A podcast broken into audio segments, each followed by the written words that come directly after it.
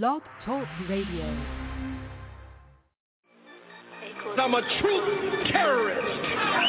I'm a knowledge gangster. I'm a black history hitman. I'm a lie killer, urban gorilla. I gotta be a roughneck. Free the Black Panthers, FCBP, stand for Free the Black Panthers, and fuck the black police. That 13th Amendment, trying to make a slave of me. You can lock my body, can't trap my mind, not forever be free. Okay, free the Black Panthers, FCBP, stand for Free the Black Panthers, and fuck the black police. Feds infiltrated our movements for black leadership roles, but we still here, in the bill here, of COINTELPRO. Show, they got me started, lion-hearted, I'm the new Mufasa. And I'm all about Umoja, first in Nguzo Saba. Let's bring back the black families, we need our father. Single mama, son and daughter, that's root of the problem. Wise up, we rise up, unity so powerful.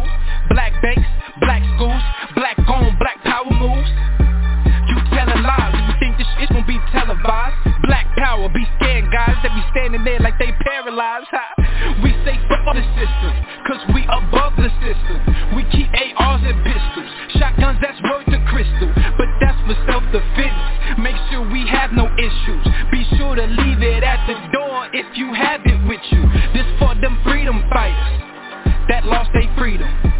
Until they freedom, we screaming carpe diem King Khalid Muhammad. We gon' make your day a holiday. I fuck me promise. Free the Black Panthers. FCBP Stand for Free the Black Panthers. And fuck the black police. That 13th Amendment. Tryna make a slave of me. You can lock my body, can't trap my mind. Not forever be free. Okay, free the Black Panthers. FCBP Stand for Free the Black Panthers. And fuck the black police Feds infiltrated our movement. For black leadership roles But we still here, in the bill here. Up COINTELPRO RBG, RBG, RBG, RBG, RBG, RBG My sisters, my brothers, the council, the elders, cause that's really all I need. We suited, we booted, don't do it, you stupid, we head to the armory. Black woman and goddess, regardless, my heart just don't fuck with misogyny Bullshit that don't tolerate it. Melanated, so you gotta hate it. Barack upped up another conversation. Trump finna get inaugurated, damn. Unify or die, NBPP.org First and foremost, the new Black Panther Party, no, no other Black Panther Party, we are not violent. We are for self-defense and self-determination. The most violent group in this country are the police. What is taking place by the police department to black people across this country is ethnic cleansing and genocide. It has escalated since the day that Barack Obama was inaugurated in 2008 we have a, a, a, people who are only 13% of the population, yet we make up 80% of the prisons. We have 50% unemployment rate in the black community, and it's actually even more than that because they're not counting our people that are in the prisons. The 13th Amendment said you could not be made a slave or indentured servant unless you commit a crime. The 14th Amendment forced our people to be subjects of this government. We never had any say in that. We need our own nation. How much time was left? The next minute. oh, the next well, the next brother that's getting ready to come up is brother Bashir Akinyele Muhammad, uh, representing the brothers and sisters up in Newark, New Jersey. He uh, is a part of a few uh, organizations uh, I know the brother from my days in the beginning days when I joined the New Black Panther Party, uh, and also, but the brother is part of a, a group uh, called ASCAC. He's also a part of the Newark Anti-Violence Coalition, more boots on the ground activity. Uh, as we mentioned, Brother Jamoke has been uh, on the front line uh, representing N'COBRA, the Republic of New Africa, and as just as he said earlier, Brother Jamoke, the brother I talked to him. He's been in. Sometimes I call him. He'll be in Alabama. Sometimes I call him. He's in Atlanta. You know, St. Louis, on the way to Oakland. These brothers and sisters that are on this call crisscross this country, pushing the agenda of reparations. let, let me just give out my contact information. If somebody yes, would sir. like to contact me directly, um, you can email me at reparationsj at gmail.com. That's reparations, the letter J at gmail.com. And I'll, I'll put um, my link information in, the chat as well. Again, thank you, Crystal, for organizing this and bringing us this very powerful discussion together on Juneteenth. I say, I think I that that's where we need you know, Juneteenth should be linked to reparations. Like there shouldn't be any conversation about Juneteenth that doesn't include reparations. So, um, right thanks on. for doing that. I say Black Power, Black Power. All right, we're gonna keep it going. We got a heavy hitters. I believe this is Brother Bashir. Is that you, Brother Bashir? Black Power. All right. Can everyone see and hear me? I may have to cut on my light. my, we can see you and we can hear you. Okay, good. Let me let, give me one second. Let me cut on the light. No problem. Take your time. I'm going to mute everybody else just to be on the safe side. I think what happens sometimes the comrades click over to answer the phone, and when they come back, uh, the Zoom is back on mute. So I'm just going to mute everybody except the the uh, speaker. Oh, let me go ahead and unmute him. Maybe he muted himself. We'll see when he comes back. A lot of powerful information we see there's uh there's more conversation in the chat, brother. Is there any questions that we need to answer? We got the comrades here with the new Black Panther Party in the backdrop.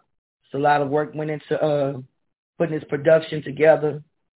Although y'all see my face, it's a lot of work went in.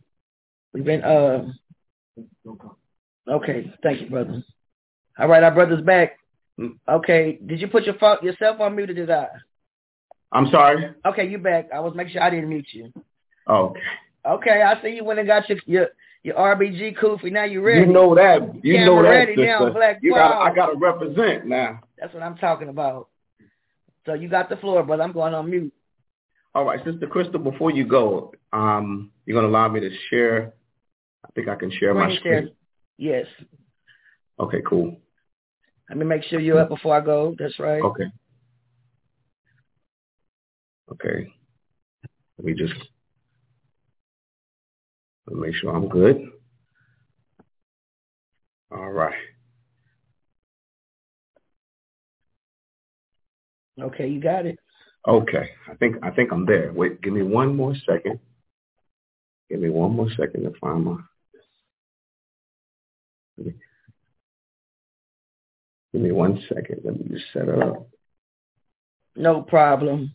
Give me one second. Let me just set it up. All right. All right. I'm just gonna remind everybody uh, that I'm gonna remind everybody that uh, this video will go up on YouTube. It won't be live, but we will we will take the entirety of it and post it uh, to the YouTube channel, the Black Panther Party channel. We'll share it. Um, it give us about 24 to 48 hours. We attempted to do it live, uh, but you know we had technical difficulty and we had to get the program going. So just let me know when you're ready. But she's okay. Give me one second. I'm just all right. trying to get, get my stuff I'll together. keep going. I'll keep going while he's doing that. Okay. Um, next up, after brother Bashir, we'll have a brother Eugene who's going to give us some information about uh, what's going on on the continent, and we'll have uh, brother Abdul Halim, followed by Abdul Halim, followed by Jay Morrison, then James Smalls, brother uh, Larry Hayes, uh, out of New Orleans, brother Yafeo, brother Yusef, brother War, Baba Baba Amin and Sister uh, Nkoyo Ojokwe. I mean, from people who have built African Center schools, people who are going to give us, you know, some historical perspective and more marching orders. Economics, we're definitely going to get into that. You know, what would reparations look like? I mean, these are some major, major issues, major, major sub uh, chapters in the whole reparations uh, context. But what we will do on the next session is put out some action plans. We want everybody to keep that in mind, you know. But we have to have a basis on why we are making these calls for reparations. Teach, teach. You know, I'm ready when you, you need are. to be able. All right, all right. You need to be able to explain what reparations means when you ask about it or you start talking about it. Start with your family. You know, it's going to get really interesting. But there's work being done. I heard of somebody say earlier you know, that we might not get everything. I believe we will. In fact, I know we will. Mm-hmm. Whatever we determine we're going to do, we think we're not going to get it all, we're not going to get it all. These are many avenues. So Black Power, Bashir, Bashir Black is Power. A, a, warrior and he's a mm-hmm. scholar. That's a cold combination. That's a Black cold Power. combination. Black Power, I'm going on mute. All right. Black Power family, Black Power, Black Power, Black Power, Black Power, Black Power, Black Power. All power to the people. You know, I like to be, always begin a uh, teaching session or a classroom session or even a, uh, uh, a rally or demo in the streets by offering conscious greetings. All right. So I'm going to begin with Black Power, course. Black Power. Uh, Uhuru Sasa, that's Kiswahili for freedom now. All right. Uh, all power to the people. Peace in the streets. Peace in the streets. No justice, no peace. No justice, no peace. Shea Alafia Ni. That's Yoruba for peace be unto you. That's the that's the language of the Yoruba Yoruba people that come that uh, where they uh, they reside in the place that we now call Nigeria. All right, um, you know. So share Alafia Ni, peace be unto you. All right, and of course Hotep, Hotep, Hotep. Hotep is Hotep is an ancient African uh, Kemetic Egyptian word for peace. Some scholars say it is one of the oldest written words for peace in human history. Some scholars say it is the oldest written word for peace in human history. Uh, when you translate it, uh, it, it, comes actually out of the Medu Neter, all right? Um, the Europeans and the Arabs now call it the hieroglyphics, all right? Uh, but the African name for, the original African name for the hieroglyphics is Medunet, all right? So Hotep, Hotep, Hotep, peace. And there's another phrase that we use um, called Uncle Jessenev. And Uncle Jessenev is ancient African Kemetic Egyptian phrase for life, prosperity, and health. Uncle Jessenev. This phrase come out of the comes out of the Medu Neter as well. All right. Um, so Hotep, Uncle Jessenev. My name is Brother Bashir Muhammad Patel Akinyele.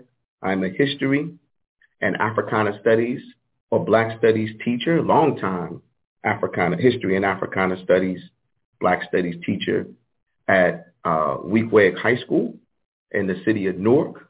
All right. But I'm also co-coordinator for ASCAC study group in uh, the city of Newark. All right. ASCAC, ASCAC simply means the Association for the Study of Classical African Civilizations. For those who never heard of ASCAC, ASCAC was created by was created in 1984 by our great master teachers such as Dr. Jacob Carruthers, Dr. Leonard Jeffries, Dr. Maulana Karenga, uh, Dr. Rakiti Amin, um, uh, Dr. John Henrik Clarke, Dr. Ben, Yosef Ben Ben-Jochannan. We affectionately call him Dr. Ben, but his full name is Dr. Yosef Ben Yakinen. All right. Um, and it's a collection of study groups in America and throughout the world. All right. And what we do is we reclaim, we reclaim our history. All right. Simply put, we rescue, we reclaim, and we resurrect our history. All right. Uh, to give the world the correct version of African history and culture, culture, and also to provide the missing, the missing, the missing pages of history. All right. So with that being said, brothers, brothers and sisters, again, Otep, Uncle Jess and Ned. All right. It's an honor and pleasure to be here uh, uh, on this great, great, great, great program. Juneteenth reparations, national teaching. We got to give props to our uh, our chairwoman, our Madam Chairwoman, Sister Crystal Muhammad. We'll give her a strong round of applause. She made it happen. She's doing great work. In the spirit of our uh, Black Power General, uh, our, our, he is now an ancestor now. He is now an ancestor. Ibaye Ashe to the brother. But she's reflective of the work of the great Dr. Khalid Abdul Muhammad. He at one time was the national chair of the new Black Panther Party. And I at one time was the local chair or uh, chairman of the Newark chapter of the new Black Panther Party. All right. Um, served my people well in that capacity for a number of years. And then another brother took over our local um, committee, our local, um, our, our, central committee, uh, elected another brother, Ato Bakari.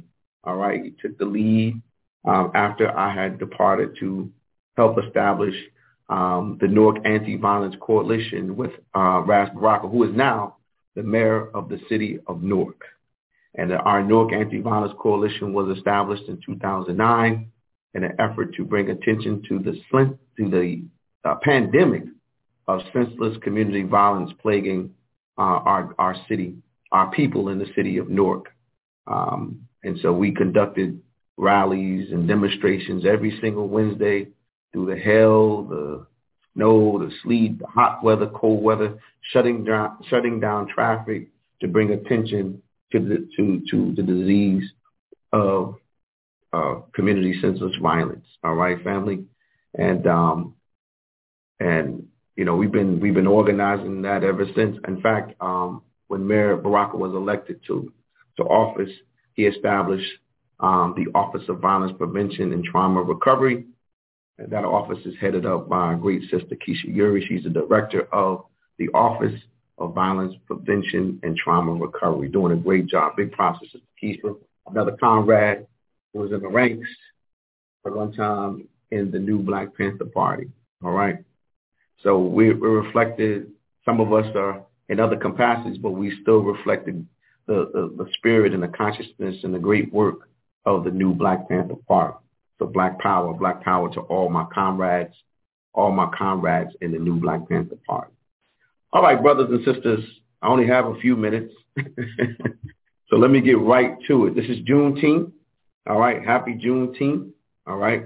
I wear my black liberation colors, um, you know, for Juneteenth. I don't I don't represent the other flag. No disrespect, but I represent our RBG all right, the black liberation colors, the red for for our blood and black for our people, black people, African people, and green for Mother Africa. I represent that always uh, for Juneteenth. All right, and I'm glad, I'm honored, I'm so uh, inspired um, about this teaching. We're doing something very productive.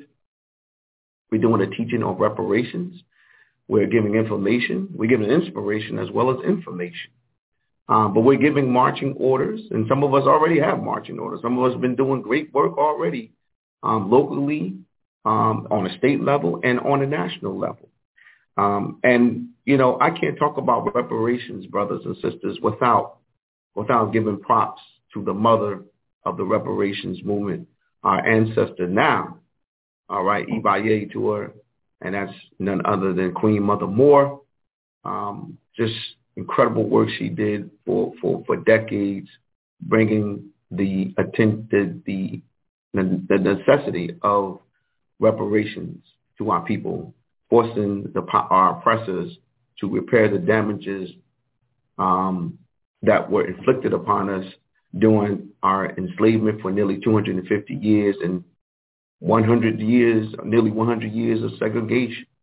So she kept, she put that out there on the front burner everywhere she went. Big props to Queen Mother Moore, Ibaye Ashe.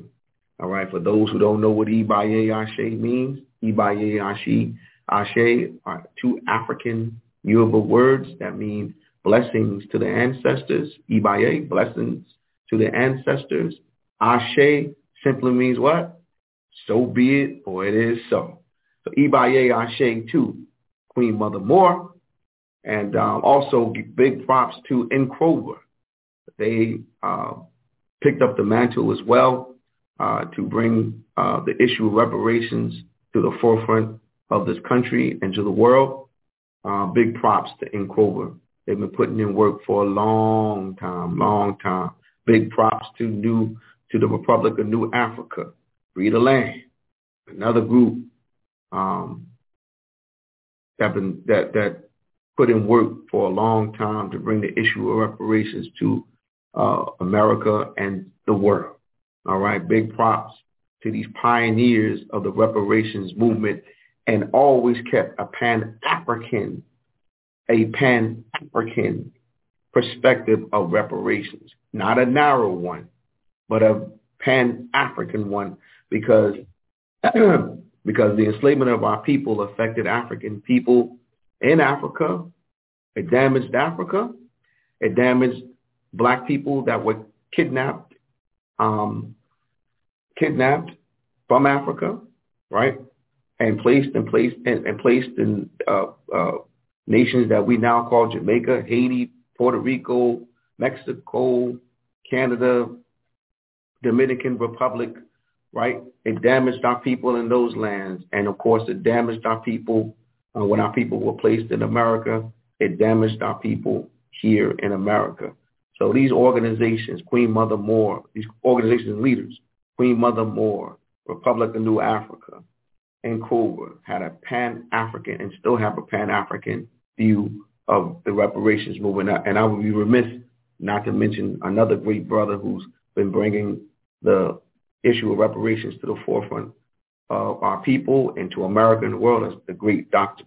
Ron Daniels from the Institute of the Black World. Big props to Dr. Ron Daniel, Ron Daniel for all his work he's been doing and still does for our people. All right.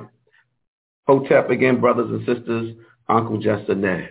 All right. Again, my name is Brother Bashir Muhammad Patel Akinyele. I represent ASCAC uh, study group in Brick City, Newark, New Jersey. So let's get right to it. I only got a few few more minutes. Um, let me see if I can make this thing, the screen a little bigger. My topic is white supremacy in U.S. reparations. All right. All right. White supremacy and U.S. reparations. All right. And reparations and, and many people, many, many um, of the presenters kind of touched on these things. I don't think I need to get too deep in this, but we know that reparations would do what? It would um, create parity, right, amongst our people, right? Uh, we're talking about uh, monies. We're talking about schools. We're talking about health care, right? We're talking about, uh, man, cultural centers. We're talking about a, a, number of things that would repair the damages um, that were created through American slavery and segregation. All right. Um, and, and if these things are not done, right, if these things, if reparations is not given, right, we will continue to be um, regulated down to a permanent, permanent, permanent uh, uh, uh, lower class. So that's what's going on. All right. Um, my next slide. How the dictionary describes reparations, the making of amends for, for a wrong one has done by paying. Just move this over. By paying money, by paying money to to or otherwise helping those who have been wronged. And this is this comes from the American Dictionary. All right. The root of wealth inequality. The root of wealth inequality is centered on white domination of black people from the 1400s to the 1900s. We're talking about slavery. We're talking about segregation, black codes, right? And, um, you know, and, and this white domination was backed by uh, an ideology called white supremacy, right, which created racism, right? It was backed by laws it was backed by the mil- uh, by the police, by by the military, right? By everything. All right. So the root of wealth inequality is centered on the white domination of black people from the 1400s to the 1900s. historically, black people, African people, were brought to Jamestown, Virginia from Africa. We're talking about America, um, in chains by white people to be turned into slaves in 1619 in America to 1865. For centuries, African Americans or black people or African people endured nearly 250 years of slavery. But when slavery ended, a new form of racial hierarchy came into existence from 1896 to about 1966. Some people argue still, some of us argue, and rightly so, that segregation still exists. Um, but uh, from about 1896 to about 1966, um, overt segregation was in place, and it lasted for almost 100 years. Now, I mentioned something called the ideology of white supremacy, all right? White supremacy did not just come out of osmosis. It didn't come from some poor white folks, um, some inbred white folks somewhere in Appalachian Mountains somewhere. White, the ideology of white supremacy was was constructed. All right, it was created. It was it was formulated to justify, right, to justify the the oppression, the enslavement, the colonization of black people, right? White supremacy created racism to systematically and institutionally enslave and segregate and segregate black people. This condition this condition made America, the Western world, and masses of white people wealthy for centuries. I want to really stress this, family, brothers and sisters. This condition made America, the Western world, and masses of white people wealthy for, for centuries. All right. To this day, this is why um, Africa, I mean, I'm sorry, Europe is extremely wealthy. And this is why masses of white people have generations of wealth as opposed to black people, right? Um, and Africa is still rebounding from the onslaught of slavery, right? Unfortunately, as a consequence of slavery and racial discrimination, black people descended into the permanent underclass in America for generations.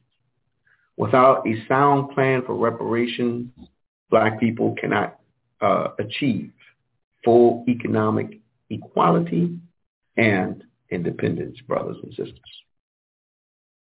Facts on the distribution of reparations in America. I did some research on this, right? I wanted to see if reparations, if reparations exist in America, I wanted to see who was actually getting reparations, right? Because I heard stories about Native Americans, indigenous people getting reparations. I heard about um, Japanese Americans getting reparations. I heard about Jewish um, people getting reparations. So I did some research and found out that it was all true. Let's take a let's take a, a, a look at it. Facts on the distribution of reparations in America. Although Native American people are still locked in a protracted struggle to liberate their community from white domination, they have received some concessions from the U.S. government for sanctioning the racist slaughter of millions of indigenous people since the founding of America. Uh, two Brookings, Brookings Institute fellows Rashawn Ray and Andre M. Perry published an article on April 15, 2020 titled Why We Need Reparations for Black Americans. They write, quote, Native Americans have received land and billions of dollars for various benefits and programs for being forcibly exiled from their native lands, end quote. That's a direct quote from Rashawn Ray and Andre Perry. All right. The title of this article again is called Why We Need Reparations for Black Americans. Japanese Americans received reparations after their racist and unjustified detention in American inter- internment camps during World War II. In 1988, U.S. Republican President Ronald Reagan signed into law the Civil Liberties, Liberties Act of 1988, which apologized for the inter- internment on behalf of the U.S. government and authorized a payment of $20,000 equivalent to $43,000 in 2020 to each camp survivor. Total payment of the Japanese commun- uh, American community was in the billions. when it comes when it comes to the Jewish people, the U.S. government financially supports their community as well. They have secured billions for their community. In fact, in January, the U.S. government committed to giving $3.3 billion annually to aid to the state of Israel. This increase in money to Israel happened under President Barack Obama, the country's first black president, according to Reuters in its January 9, 2020 article titled, quote, titled, I'm sorry, titled U.S. Senator backs bill to provide 3.3 billion for Israel. American lawmakers said, quote, the bill will put into law a, mo- a, a memorandum of understanding reached between Israel and the Obama administration from uh, Obama administration from four years ago that was the biggest pledge of U.S. military assistance made to any country. On the other hand, y'all ready for this? I know y'all taking a look at this, right? How much reparations were given to black people? Zero. Let me read this. On the other hand, the U.S. government has committed zero dollars to black reparations, not even an official apology from the United States government for the centuries, centuries, centuries, brothers and sisters, all right, black people suffered in slavery and segregation. Zero dollars. Zero. Zilch. Nothing. Some folk may argue, oh, we got civil rights, that's a form of reparations. Some people say, oh, you got health care, that's a form of reparations. Mm-mm. It's not a form of reparations. All right? Reparations is something else. All right? Even greater than that. But we haven't gotten one penny for reparations and not even an apology, family. Not even an apology. All right?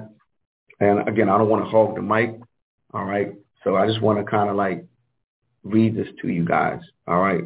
I want to read this to you, family. The final verdict.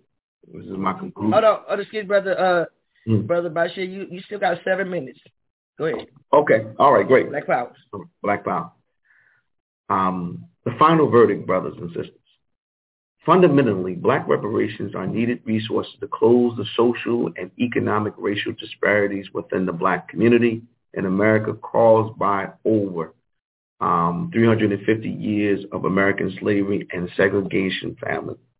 It is needed. It is absolutely needed to create parity, real parity um, uh, in, in, in our community. Um, and we're just kind of like, if, if reparations doesn't happen, we, you know, we're still fighting this uphill, uphill battle, right? I, you know, I, I know some of you brothers and sisters, because we got some, we got some heavy hitters here, right? We got some scientists, scholars, right, on reparations. You know, you ever, you, I know you know that analogy about the race, how white people started several meters ahead of us well, that, that race is still going on, and those meters are getting getting longer, and I mean, uh, getting more distant and distant. And to bring that all together with some parity, some equality, reparations is needed. If that never happens again, we will be in the permanent underclass, um, you know, forever. All right.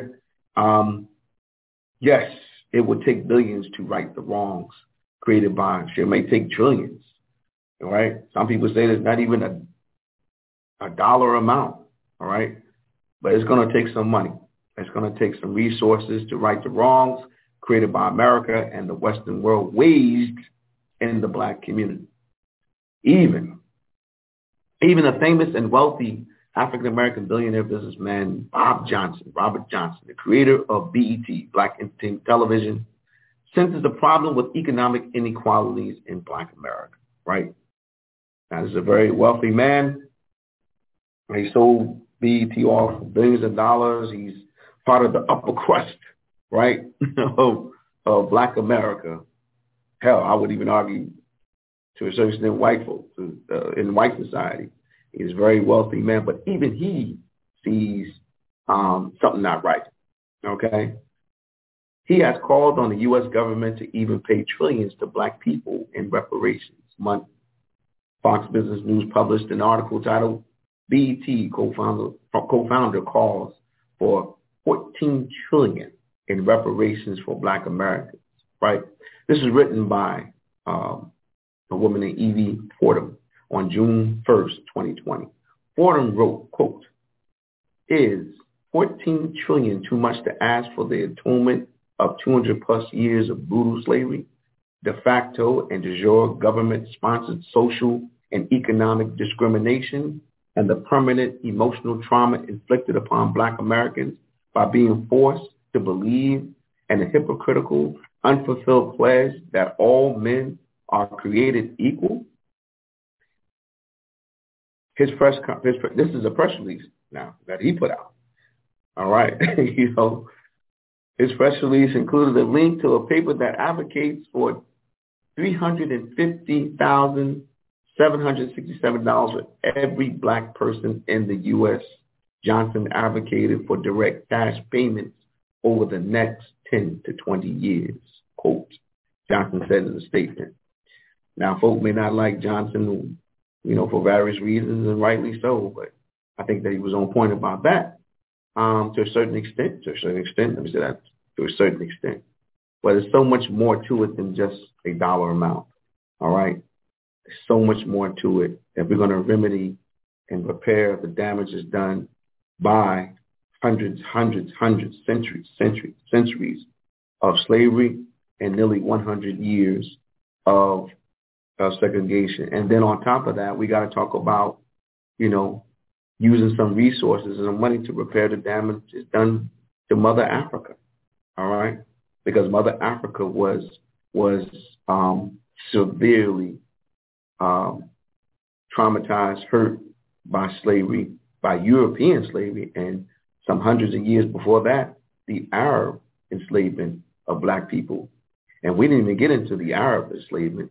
We didn't even challenge the Arabs to give money and resources, right, to the enslavement of black people. All right. I know that's a whole other issue, but um, we got to make everyone accountable. Everyone's hands are dirty um, in the in the slave trading of black people. All right. Uh, so we need to make everyone accountable to reparations, brothers and sisters. And again, I don't want to hold the mic. I know it's just about my time. I want to make sure, Sister Chris, I want to make sure I was on point. All right. I didn't want to get cut off. Not only are you on point, you're right on time, brother. Black power, black power. Black power. Thank you so much. Thank you. Thank you. Man, we thank you, brother. Like I said, you know, this brother right here, he was the chairman when I came in up in Newark. You know, I I watched this brother take our ten point platform hmm. and our nine local objectives, not only this brother but that Newark chapter, and actualize it from having uh, brothers and sisters with the schools, in the school system, in the social system, the social work uh, areas, in the in the local government, right there working directly with the mayor and putting together programs. In fact, when Brother Kofi spoke earlier about how in Houston we did every for three years straight doing Black Justice Tuesday, we we got that idea from from Newark. You guys were demonstrating at that time it was almost like a couple of years at the same time. Black what, Power. Yeah. Remind me of that. What was that y'all were on consistently? We said we're gonna do it like Newark.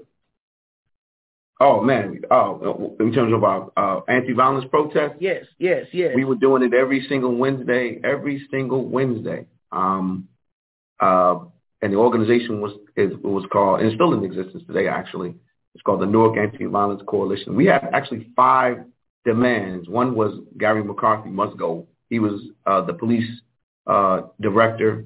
He was uh, he was he was not right for the city of Newark, and we asked for his removal, which we got, and replaced the police chief. We didn't have a police chief, but we also demanded that Crips and Bloods, various street organizations, um, come together in peace um, in a ceasefire agreement.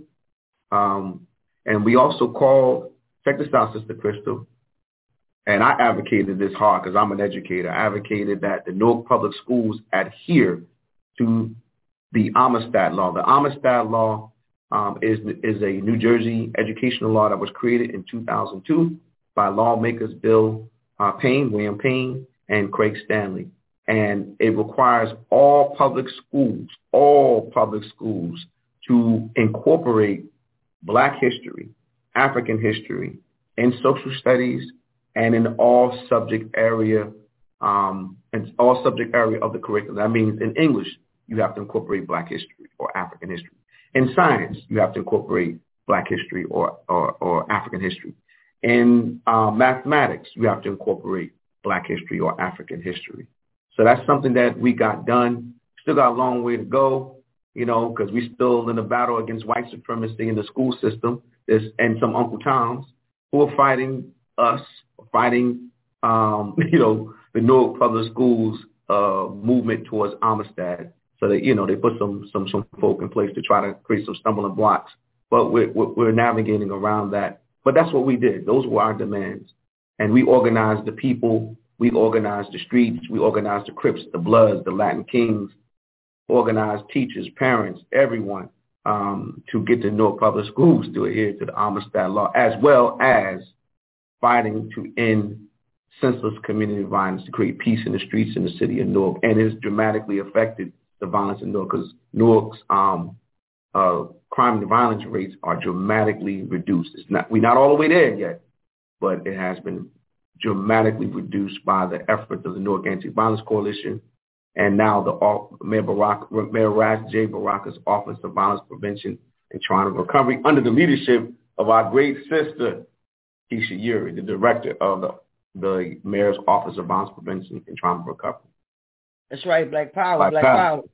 Yeah. Wow. Thank you, Brother Bashir. Thank you so much. Uh, no salutes out to the Newark Anti-Violence Coalition, Brother Bashir Akinyele. And we're going to keep this ball rolling, brothers and sisters. We've got coming up next, our brother, let's see, we're going to have to do a, uh, Brother Eugene. Let me get to you, Brother Eugene. I'm going to have to open up your mic. Here we go. Brother Eugene. Did you push? Let me see. Oh, you can't say something, Mic check. I'm in here. I'm in here. Can you hear me okay? I can hear you. I can hear you. I'm, I'm about to mute everybody else. Uh, let's see. I'm about to mute everyone else just to make sure you don't accidentally uh, turn your mic on. Brother Eugene Talford, uh, met this brother. He actually reached out to us, uh, the New Black Panther Party, uh, and invited uh, myself to speak on a panel for the African Union uh, in, re- in regards to a, a diaspora uh, presentation that he did, and that was an honor. And uh, in turn, uh, the brother had so much information when I was building with him.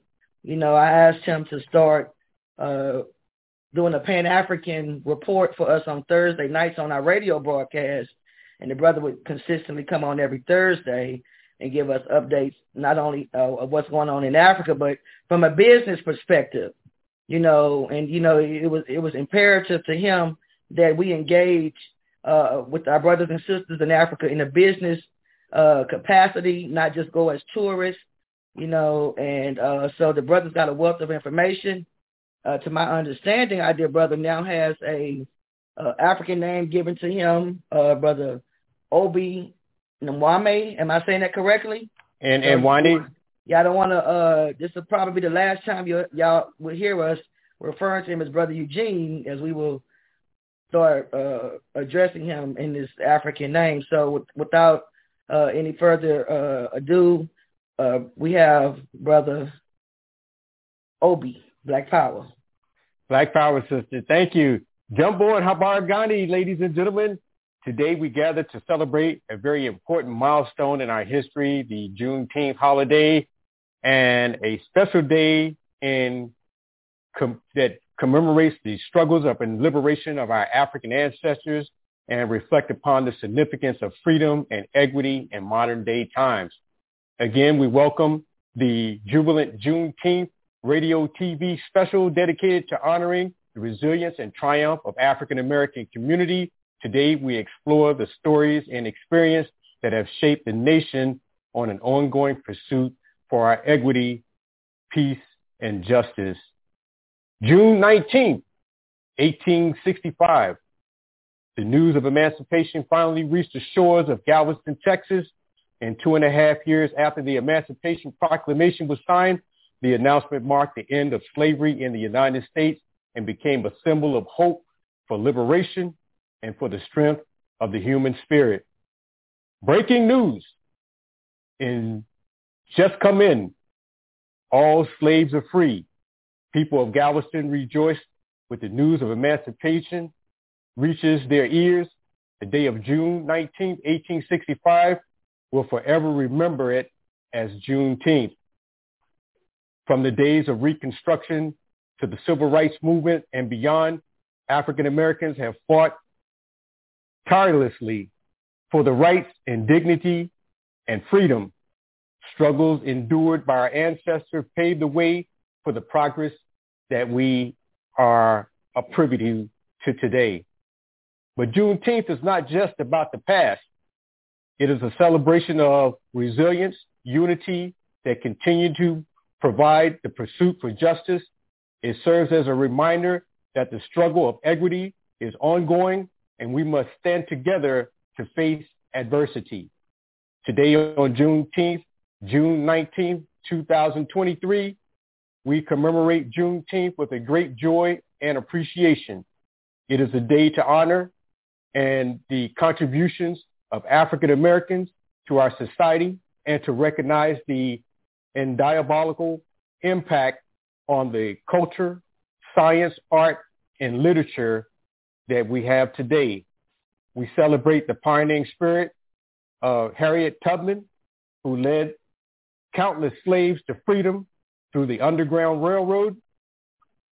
We also celebrate Rosa Parks, who refused to give up her seat on the Montgomery Boys bus boycott and became the catalyst for the civil rights movement.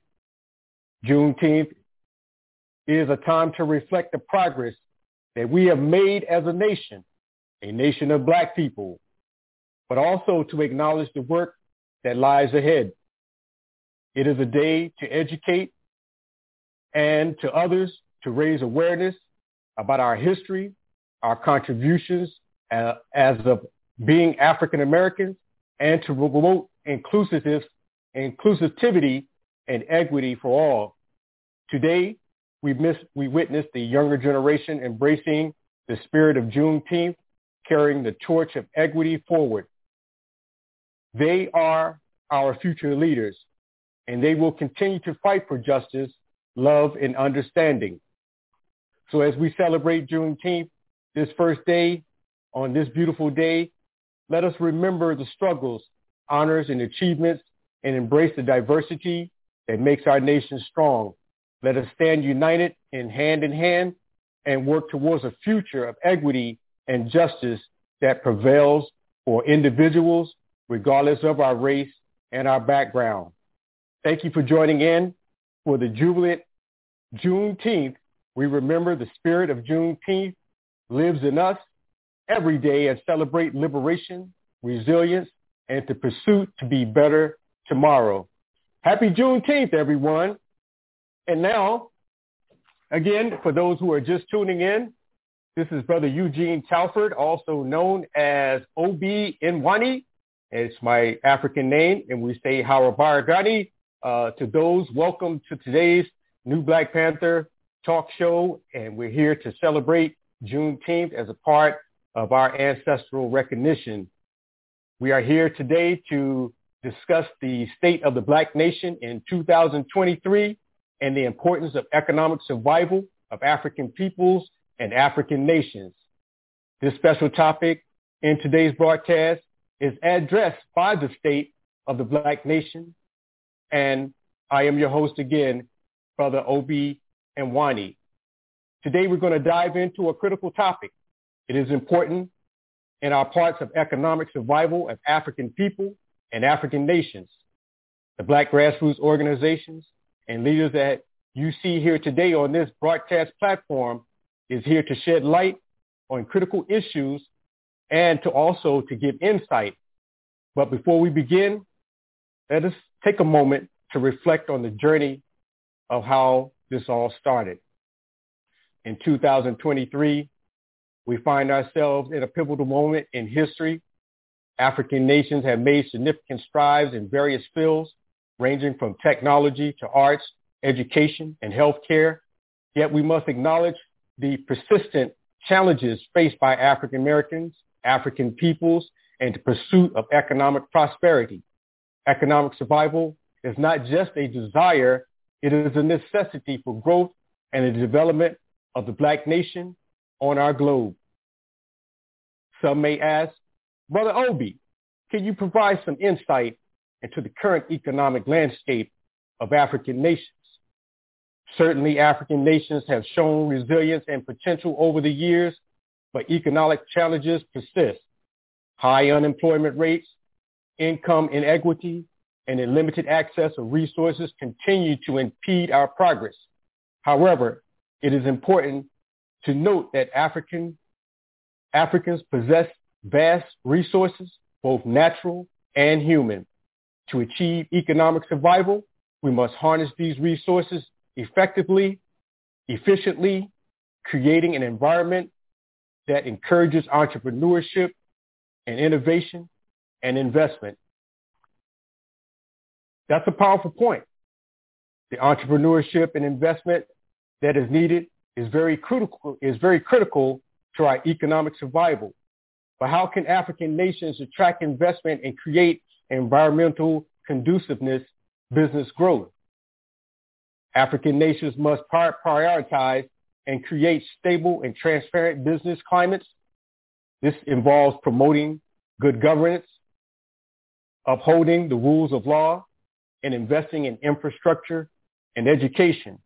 When investors see the commitment to stability and growth, they are more likely to invest in African business and contribute to the economic survival of African people.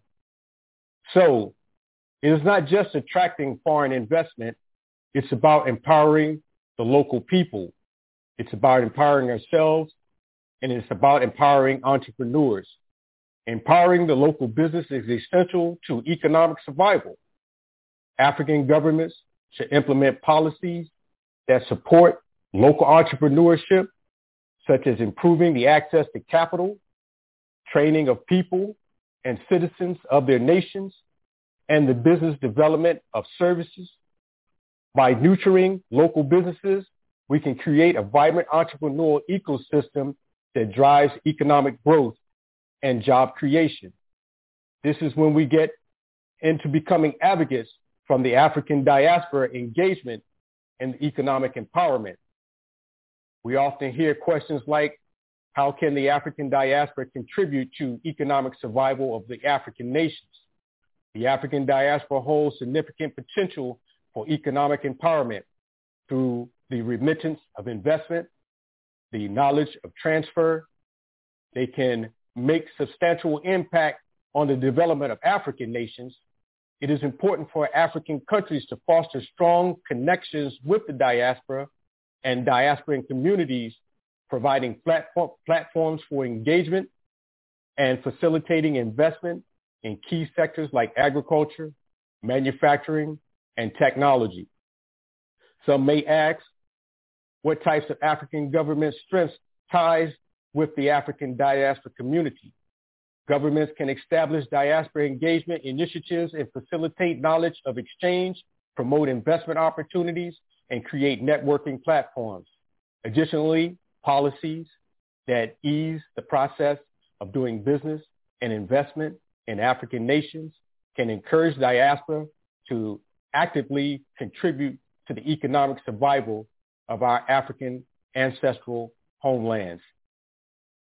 It is clear that collaboration between African nations and the diaspora is for our vital prospects for economic survival. Many of our listeners and viewers ask, what are some of the actionable steps that the, an individual can take to support this cause? Individuals can start by supporting African-owned businesses and buying African-made and manufactured products.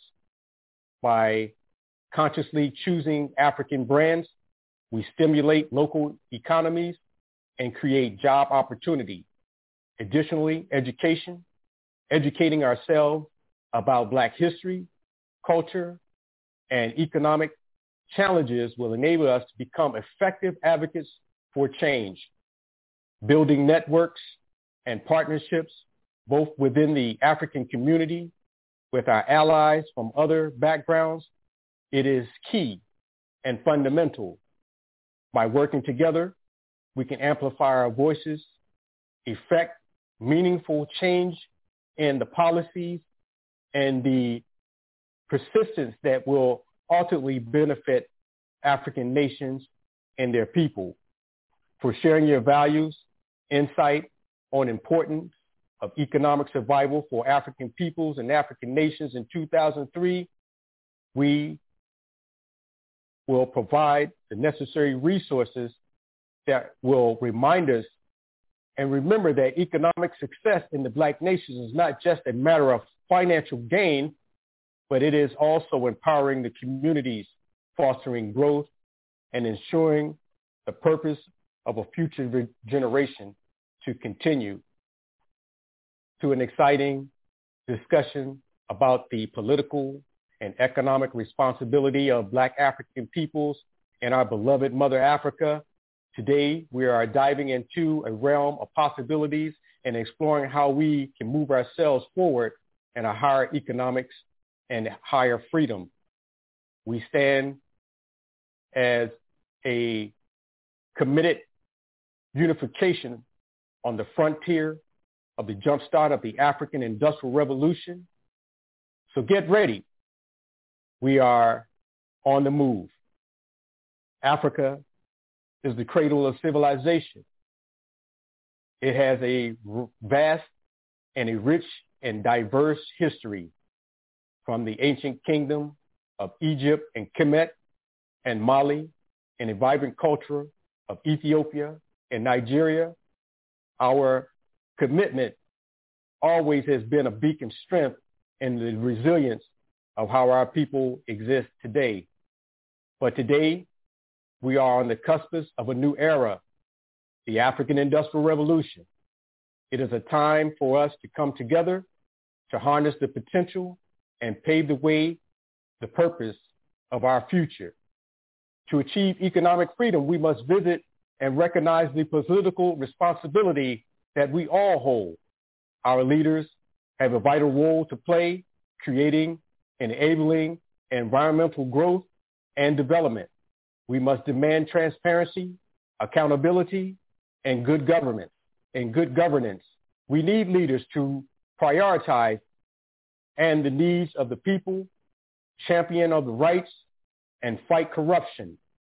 By holding our government accountable, we can ensure that the resources are allocated efficiently and equitably.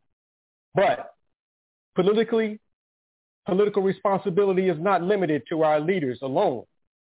Each one of us have a role to play. We must engage in our community, participate in democratic process, and advocate for policies that promote social justice and inclusivity. By joining forces, we can create groundswell of change and amplify as a collective voice. Now let's turn to our attention to the economic responsibility. Africa possesses Africa possesses a vast natural resource and a young dynamic workforce and a burgeoning entrepreneur spirit. We must harness these strengths and foster economic growth and reduce the dependency on foreign aid and monies. It is time for us to break free from the chains of the underdevelopment and become self-sufficient and self-reliant. Investing in education is a crucial step towards economic freedom. By empowering our youth with the quality of education and technical skills, we unlock the potential to be leaders and innovators of tomorrow. Education provides the foundation for sustainable economic growth and reduces inequity. Together, we can ensure that our children will be moving ahead. Another important aspect of economic responsibility is the promoting of inter-African trade. We must build bridges. We must tear down walls. We must reconstruct the old rules and regulations that the colonizers had put in place for the continent of Africa. By fostering economic integration, we create a vibrant, we create a vibrant marketplace for goods and services attracting investment, and creating jobs. Together, we unleash our full potential on the continent of Africa. The African Industrial Revolution is not a dream. It is a reality. It is a call for action, a relaying cry for all black African peoples to rise together and to seize the opportunity before us by embracing technological advancements and nurturing entrepreneurship and, fostering innovation, we can leapfrog into the future as a shared prosperity. So let us unite, my brothers and sisters. Let us embrace the political economic responsibility that allows architects to design and to move further towards our destiny. Together, we can create a legacy of economic freedom, lifting millions out of poverty and building a prosperous Africa for generations to come.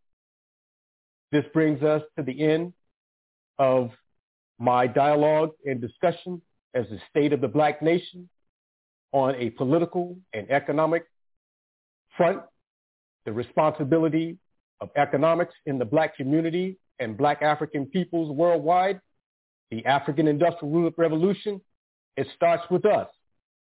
Let us be, let us change these things together and together we'll build a brighter future, future for Mother Africa.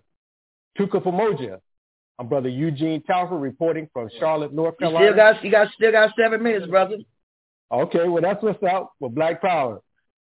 How do, anyway, how, do, how do folks get in contact with you? And could you tell us what's going on in D.C. Uh, coming up uh, as far as your event with the African Union for your name change? Yeah, yeah, for sure. Well, uh, earlier this year, uh, Nigeria had uh, went into its elect- new election process, and now we have the Honorable Bola Tinubu, who is the new president of Nigeria. And with that, it comes with a whole new administration of people. And I got a phone call about three or four weeks ago uh, from one of the Royal Highnesses out of the Imo state of uh, Nigeria and asked if I would be interested in becoming uh, a U.S. representative uh, advocating on behalf of the African diaspora, which gives me an ambassadorship to the nation of Nigeria itself. And so this was such a big honor. And I said, sure, why not? You know, I I could put one last thing on my resume. So so that worked out right on time.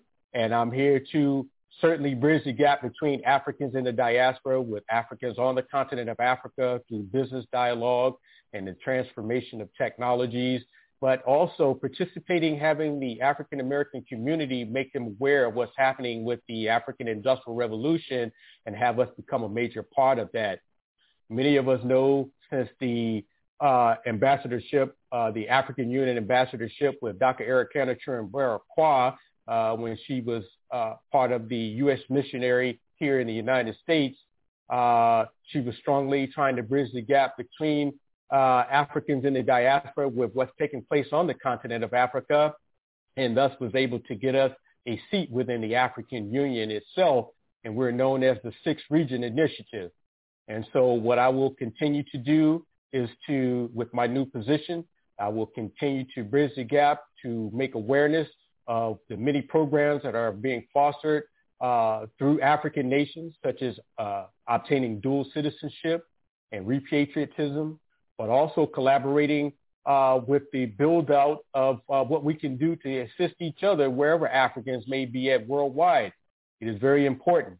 And Nigeria itself is a dominating economic system that is on the fast track, uh, surpassing South Africa and all the rest of the nations on Africa, and is in turn is the trigger to more African freedom when it comes to politics and economics.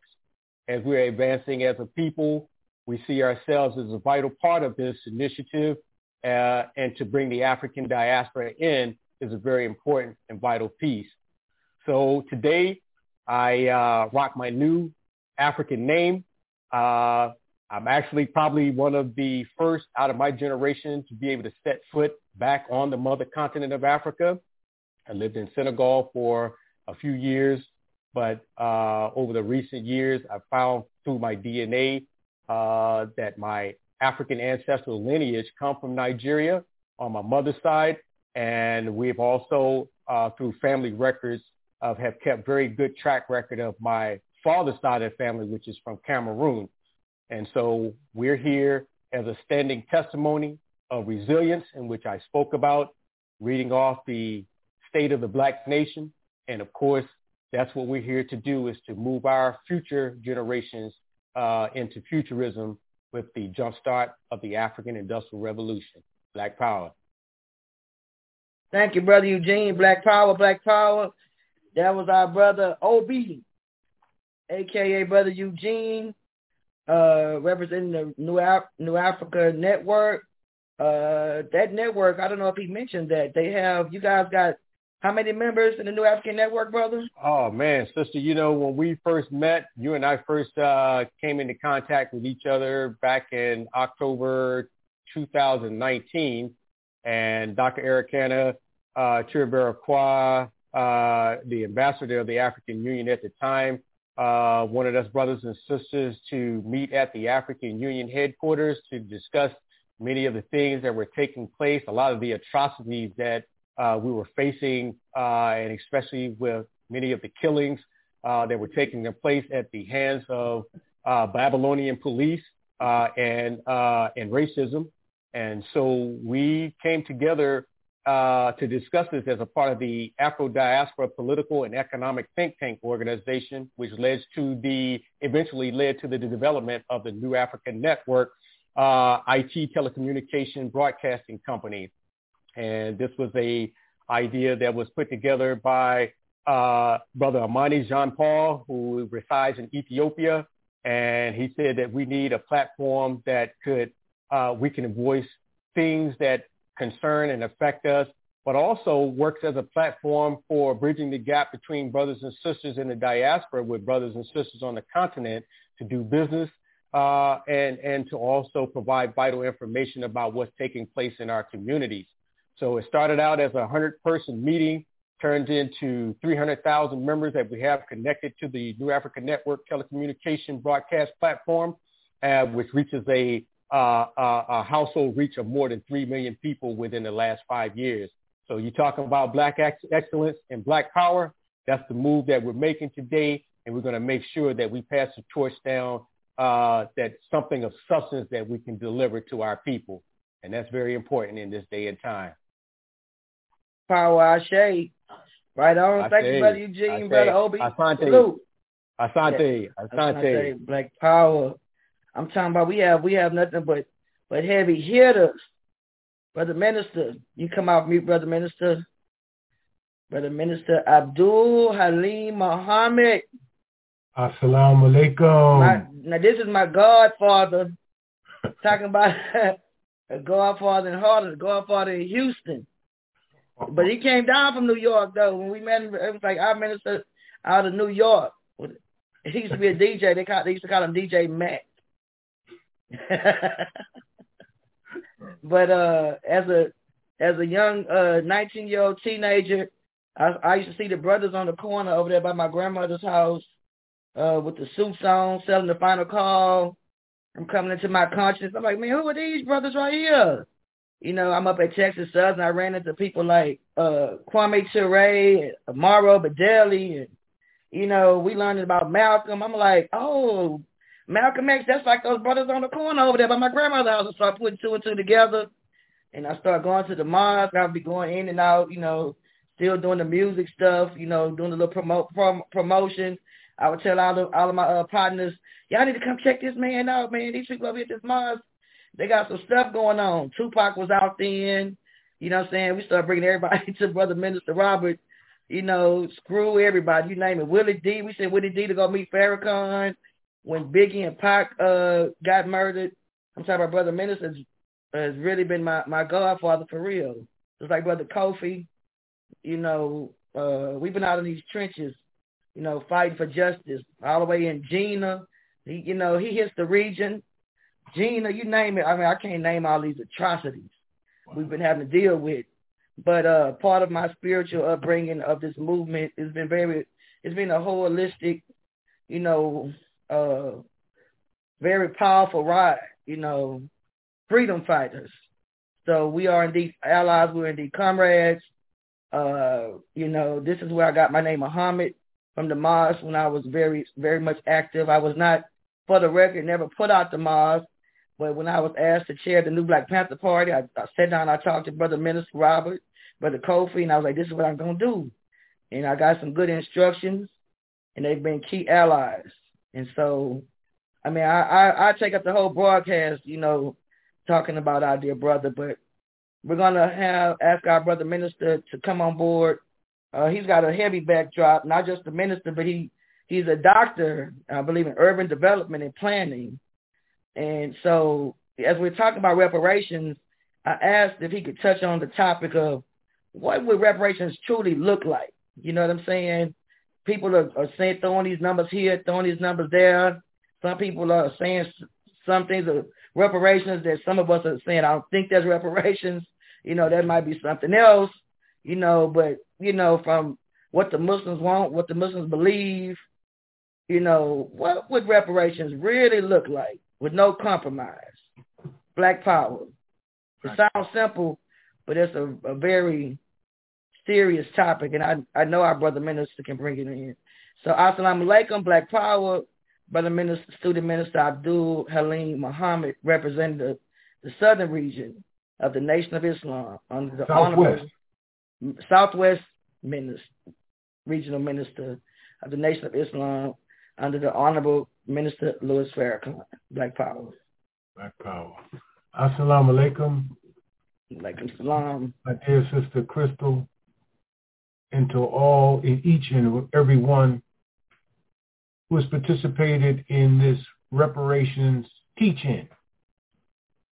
I am honored and humbled to be a part of this great assembly of minds, spirits, wills, calling on the ancestors to draw strength, guidance, that perhaps this present generation may lay the foundation or continue laying the foundation for what really freedom, justice, and equality looks like. In the name of Allah, the Beneficent, the Merciful, I bear witness there is but one God, the creator of all things, revealer of all truth, sender of all prophets, messengers, warners.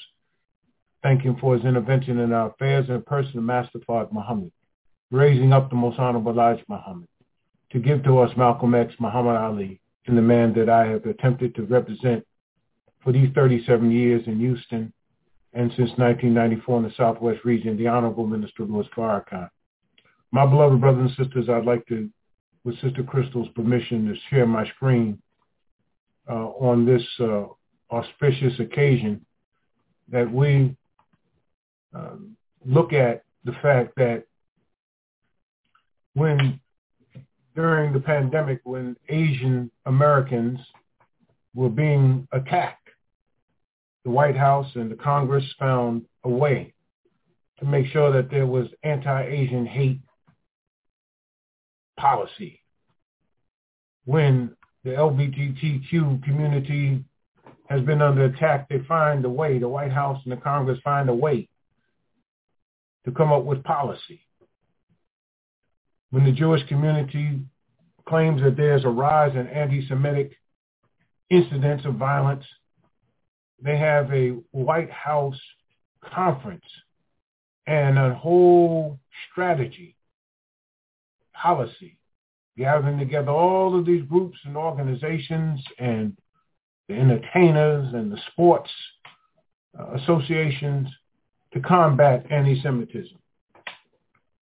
After the murder of George Floyd and the rise of the Black Lives Matter movement, grassroots movement, Where's our George Floyd Police Reform Act? Where is our John Lewis Voting Rights Act? What did we get? We got Juneteenth. I hadn't heard of Juneteenth until I got to Texas, and then I found out what it was about.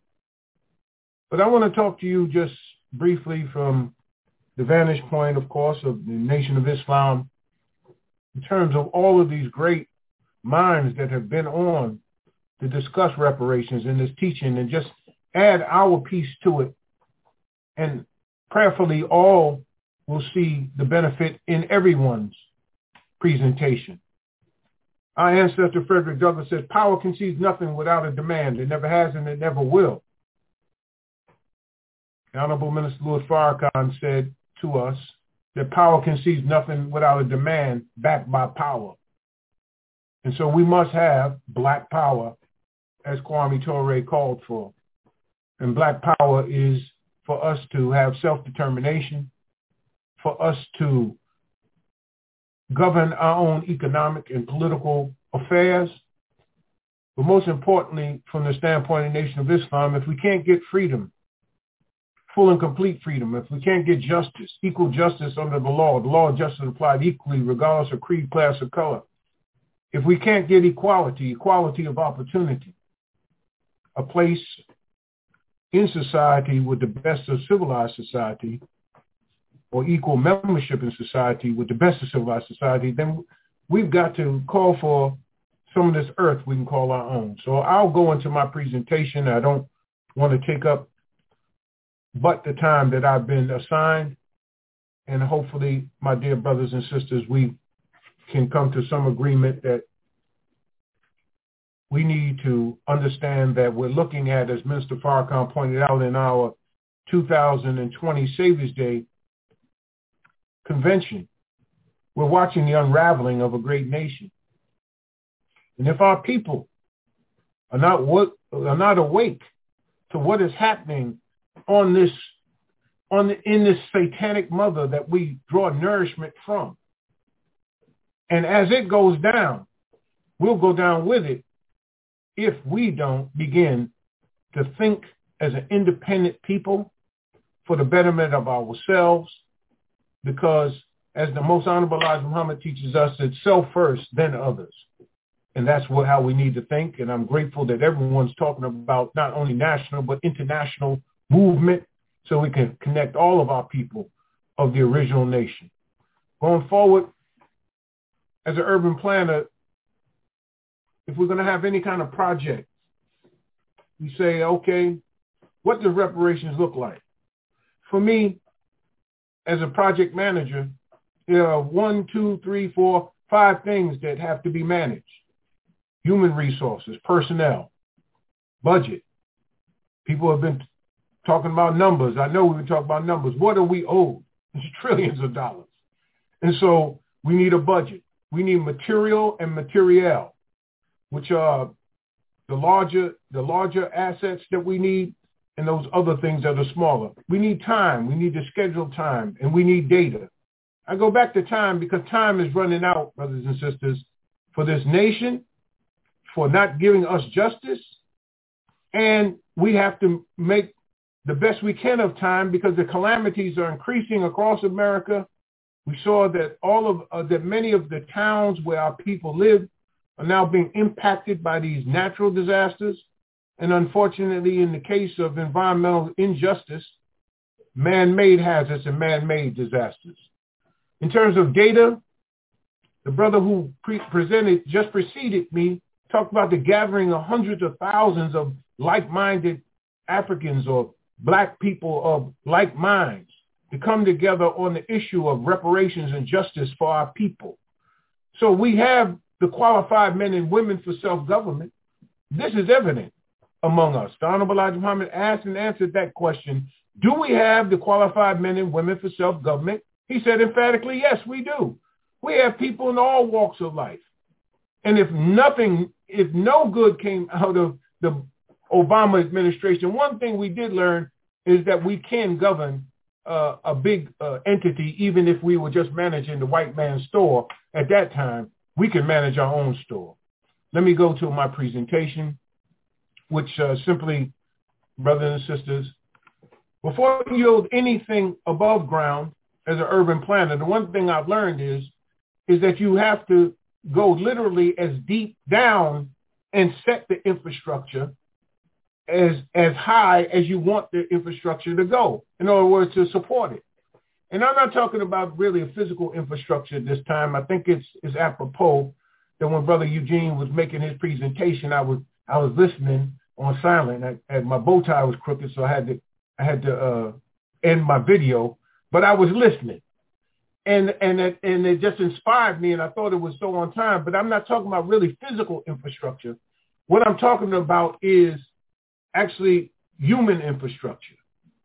However you want to arrange it, I know that we need to have that which is, uh, uh, we call it a ministry. Minister Farrakhan introduced it to us after the horrific calamity of Katrina struck, and we found ourselves sitting around waiting for local, state, and federal government to rescue our people off of roofs and out of the, the, the, the Superdome. And Sister Crystal is well aware of the work that all of us did. Came, we, we were forced to come together from the suites to the streets, all different kind of formations. But we had to uh, have our more activist formations to really go down there and force the issue uh, to make sure that our people rescued and taken care of and that they didn't get double crossed by the Red Cross, that the March of Dimes didn't march their way out of our community as people were calling for all kind of help during uh, that.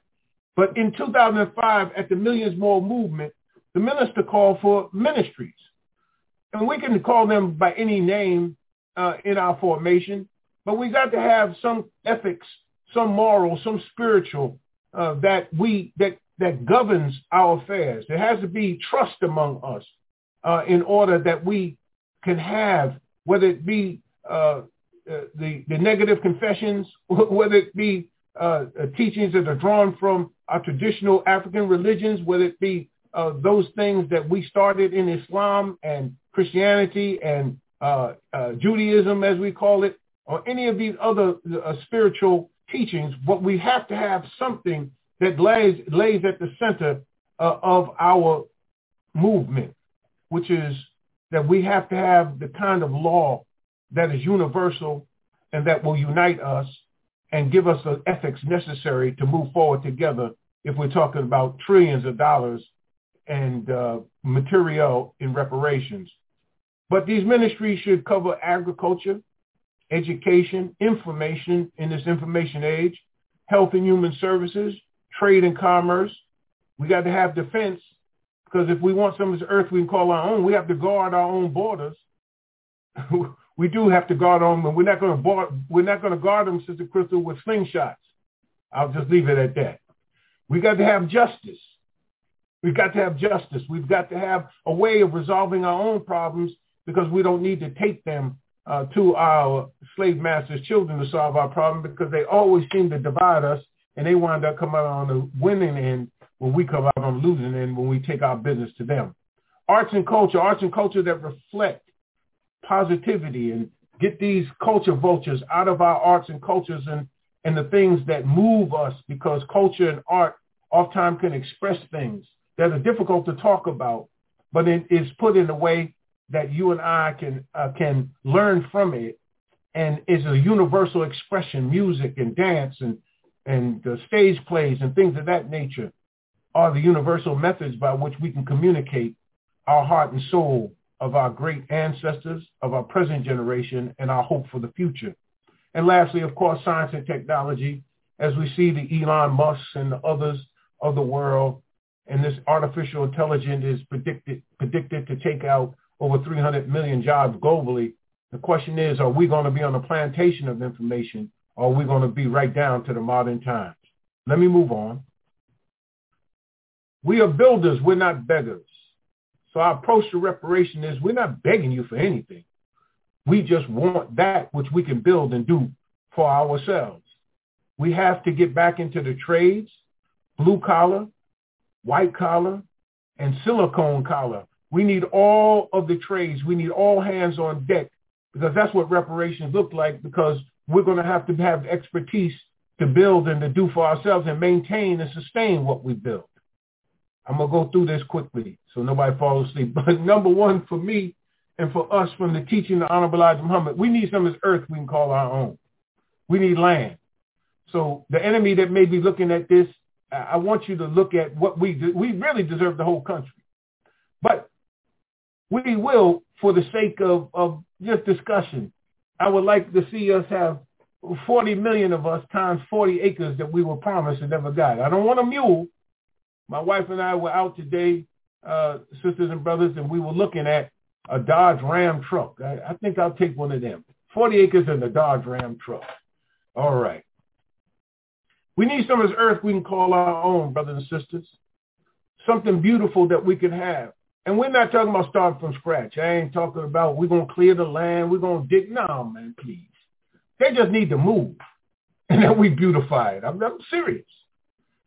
We want heaven and earth, not in the sky.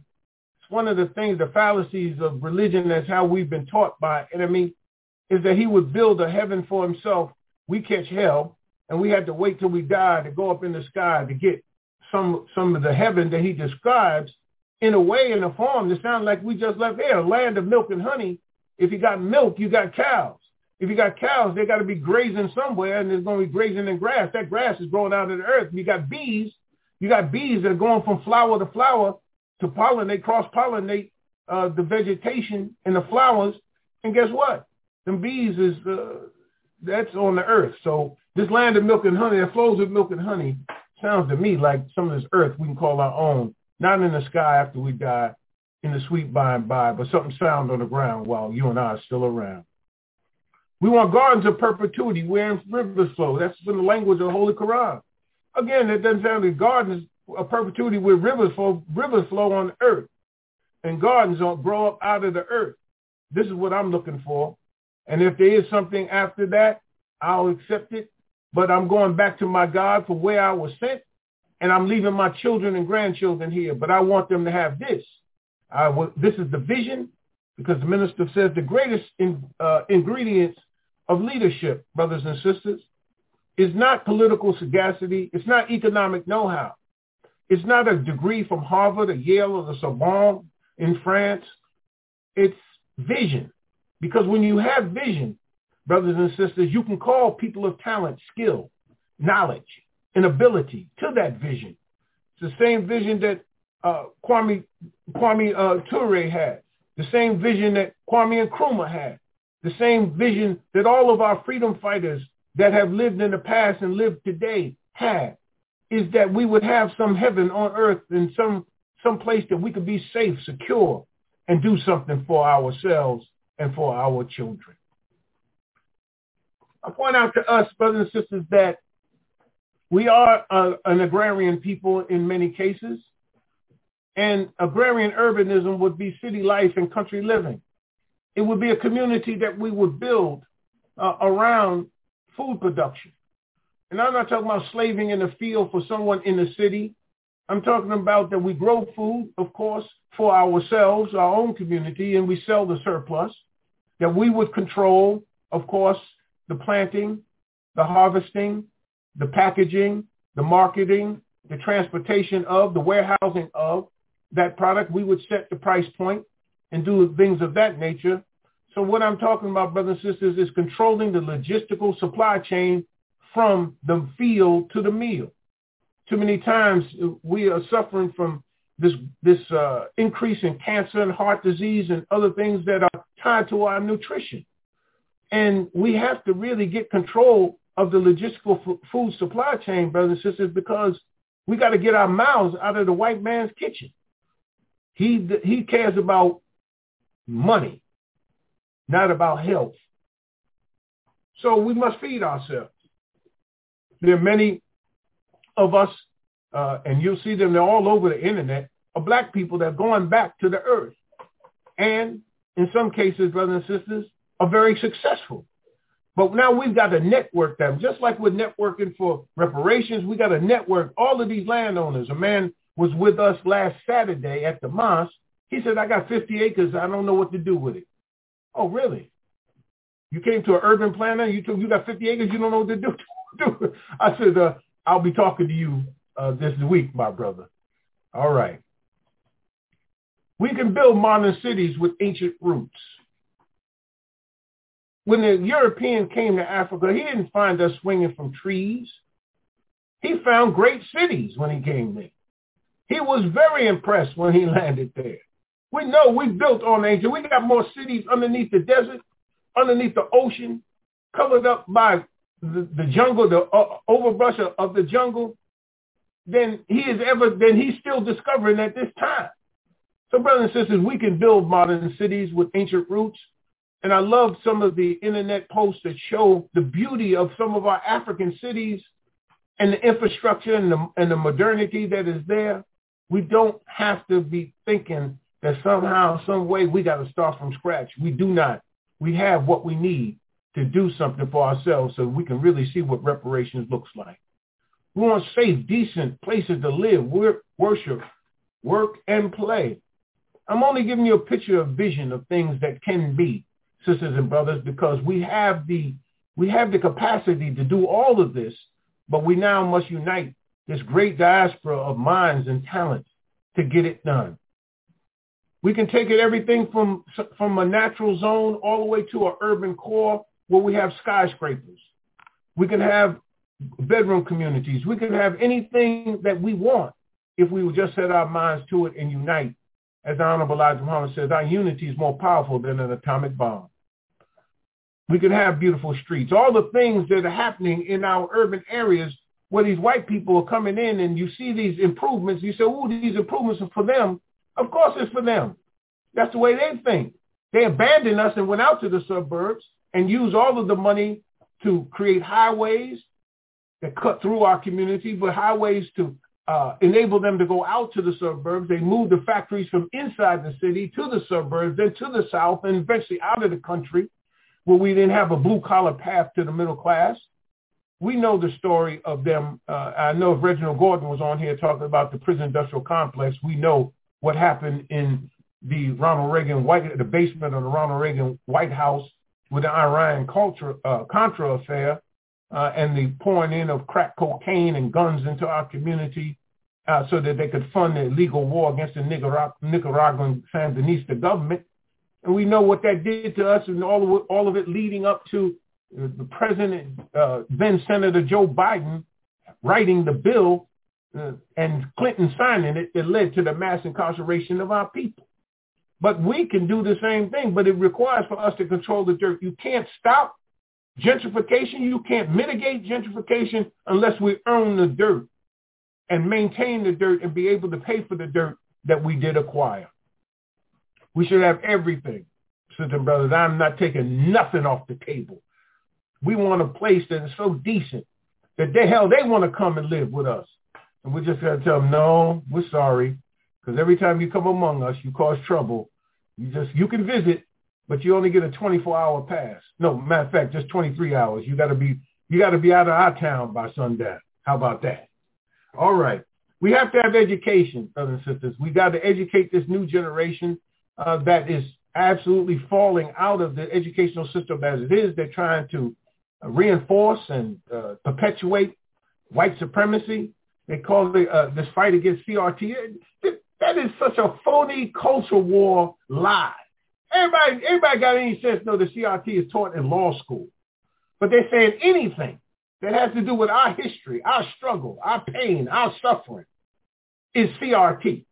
But I don't hear them talking about, you know what? We need to stop talking about the Holocaust because it makes little Jimmy feel guilty because his par- his great grandparents or his grandparents knew that the Holocaust was going on, but didn't do anything about it until they got into World War II. But tell the Jewish community you're not going to talk about the Holocaust uh, in school. Yeah. Y'all get what I'm saying, right? We need an education, brothers and sisters, that make us want to do something for self and not for others. We must have hospitals.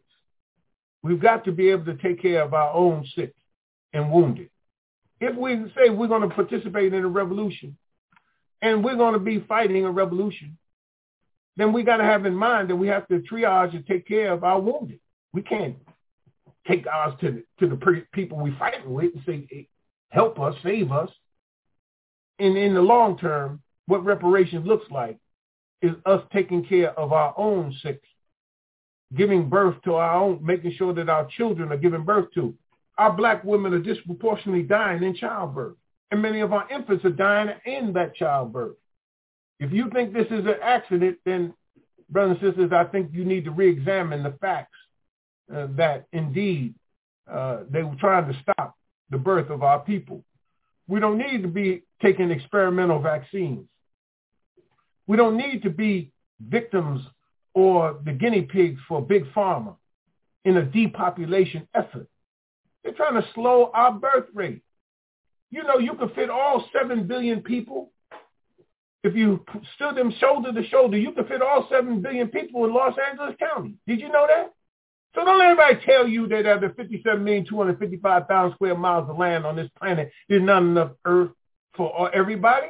It's just not enough earth for the greedy to take care of the other 85%, 90% of the people who need some of this earth in order to sustain themselves also. That's the problem. America makes up 5%, North America makes up 5% of the world's population, but consumes literally 30% of all of its resources. That's the problem. All right. We need to be a part of the information technology, as I said before, brothers and sisters. We cannot allow ourselves to fall behind in this area. We've got many black geniuses. And when we study the black inventors, we know everything from the ironing board to the stoplight to many of these technological advancements. Actually, black people are behind them or have discovered them. Everything from the cell phone on.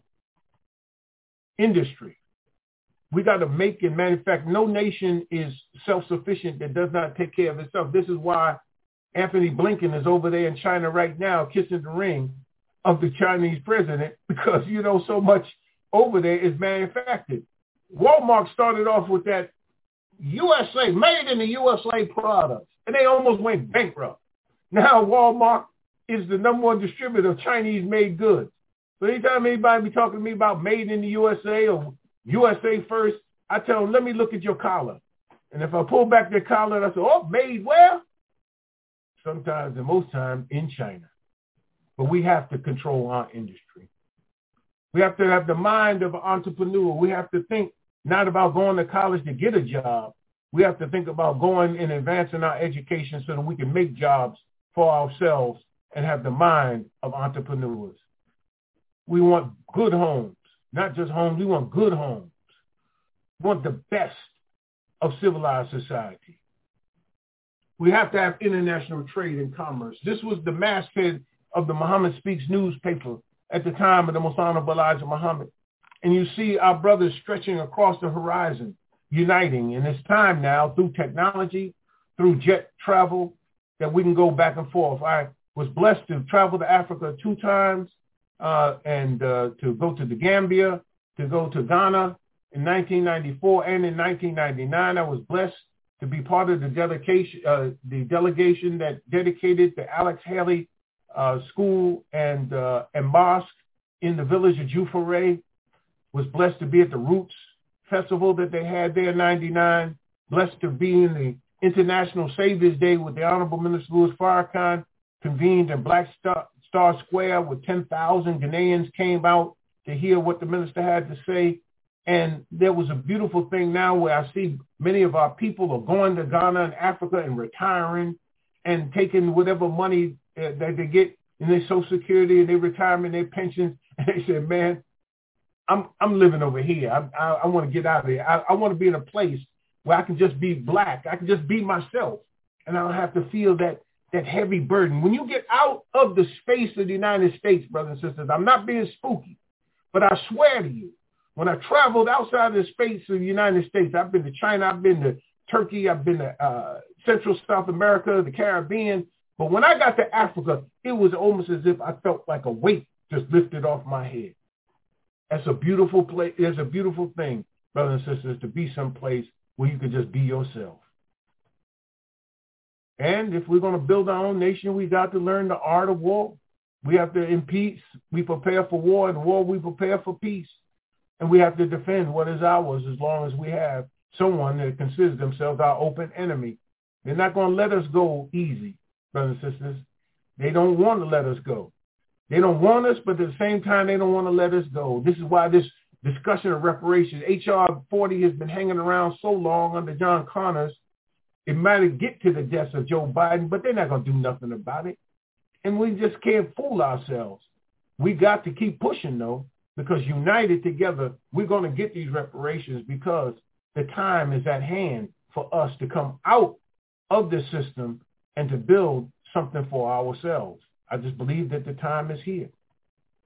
And the Honorable Elijah Muhammad said that when we do, There's going to be people who are going to come among us to teach us the peaceful and non-peaceful use of the atom. So, hey, brothers and sisters, we don't have to sit around here talking about we're going to throw rocks at somebody. Some, man, people going to come and they're going to help us to utilize whatever science and technology we need to advance ourselves and defend ourselves. And lastly, brothers and sisters, all that we do, we've got to learn the science of mating. One of Ashley, you still had 30 more minutes. I do? yes, sir. Oh, I'm sorry. You know, Sister Crystal, I'm you know, I can extemporaneously. I can talk for two hours. I'm, I'm trying to. I didn't. I didn't even look at my time. I, I'm just. I just. I want to be respectful.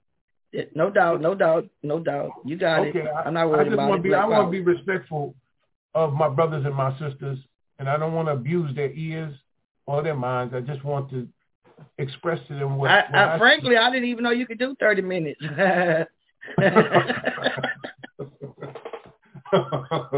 okay. That's why we had slotted you, Bob Rudy, a few of the uh Jay Smiles, a few of you guys for an hour and uh, you know, so but go ahead, brother. Sorry. I think one of the things one of the three things Honorable Elijah said that the white man would never teach us was the science of business, the science of warfare, and the science of chemistry or mating. They know that America, the business of America, I think it was either Calvin Coolidge or one of them said the business of America is business. America is nothing but a corporation. It's a, it's a continuation of the charters that were given to the colonies or to the governors that represented the colonies that became states. They were either corporate charters or they were charters offered by the uh, king, the crown, and those that were offered by parliament.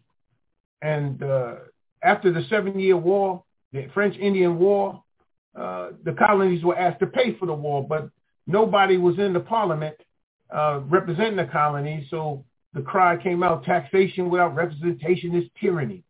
And so these rebels decided, well, you know something, I'm going to start shooting at my own cousins. I'm going to form my own country. And they got together in 56 white male property owners signed the Declaration of Independence. And then after they fought the war, uh, uh, some uh, 39 white male property owners signed a constitution uh, on September 17, 1787, and they didn't even want white male non-property owners to have the right to vote during their debate. So the point is, brothers and sisters, is that uh, they didn't want us to learn the science of business. And if we had the science of business, they didn't want us to learn the science of warfare, how we would defend what it is that we built. And lastly, they know that eventually we're going to return back to the earth. What will you leave your children?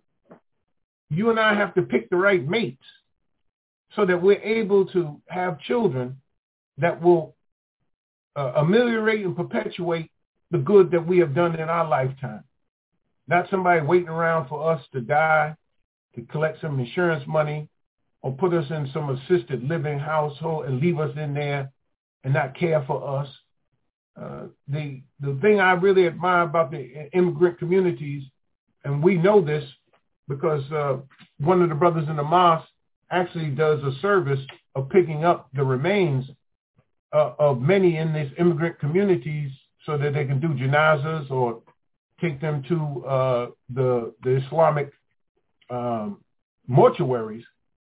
Many of these people die at home with their children taking care of them in the last years of their life. So we got to learn the science of mating, brothers and sisters, so that we can, you know, give birth to gods. There's a science to this.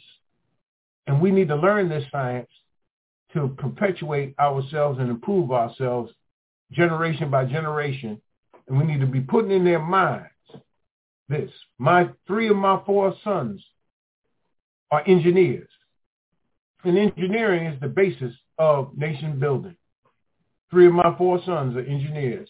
Two of them have master's degrees because we want to have the mindset of people who can build a world for us.